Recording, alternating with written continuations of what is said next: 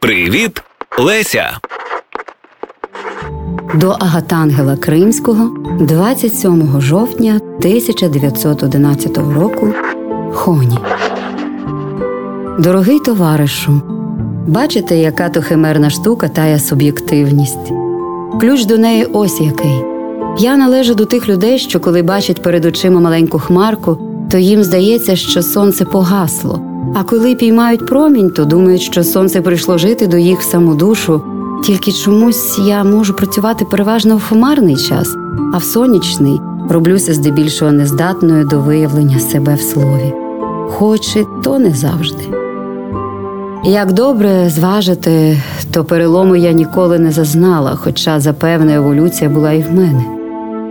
Життя ламало тільки обстанову навколо мене, ну і кості мої, як траплялось. А вдача моя, виробившись дуже рано, ніколи не мінялась та вже навряд чи зміниться.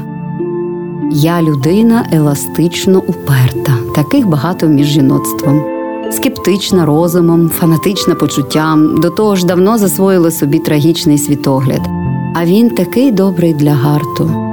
Одна моя знайома жидівка-сіоністка, людина дуже нещасливого життя, так відповіла на дивування приятелів з її одваги в прийманні всякого нещастя. А где это написано, що я должна бути щаслива? Хіба ж це не мудро мовлено? Зрештою, життя моє не було убогим, і сором було б мені плакатись на нього. Боюся, що коли б ми з вами частіше та довше бачилися, то я здалась би вам монотонною, власне, через оцю незламність, що тепер вас так захоплює. Може ж, це просто жіноча превербіальна живучість. Жінка, мов кішка, як не кинь, все на лапи не встане. Знаєте? Нащо думати про катастрофи, дорогий товаришу? Над усіма нами вони висять, та, на щастя, ми не знаємо, коли вони впадуть. От я запрошую вас у гостину. А чи одміряно мені стільки жити, щоб я могла дочекатися того святонька? Правда, берлінське світило одмірювало мені 15-20 років, але уже 5 минуло з того часу.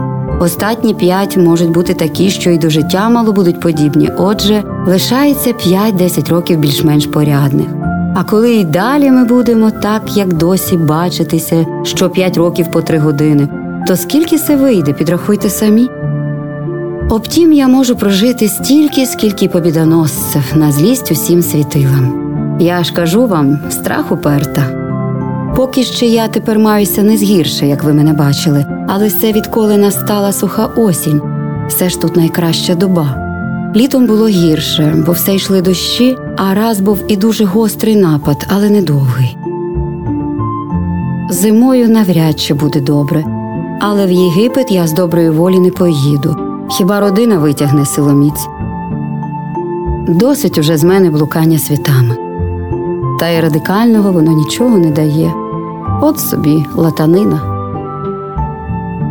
Треба було в Єгипті вродитись, то, може, і був би лад. Але найгірша помилка мого життя це, що я зросла у волинських лісах. Решта все тільки логічні наслідки. А проте я не згадую лихом волинських лісів. Всього літа, згадавши про їх, написала драму Фієрію на честь їм. І вона дала мені багато радощів, хоча я відхорувала за неї, без цього вже не йде. Чи ви знаєте, що я дуже люблю казки і можу їх видумувати мільйони, а от досі не одважувалась писати. Ну, годі, не можна вам стільки дряпанини читати. Коли хочете, буду писати до вас на машині, маю її часом і пишу. Але може ви цього не любите. Будьте здорові, ваша товаришка ЛК. Проєкт реалізовано за підтримки Українського культурного фонду.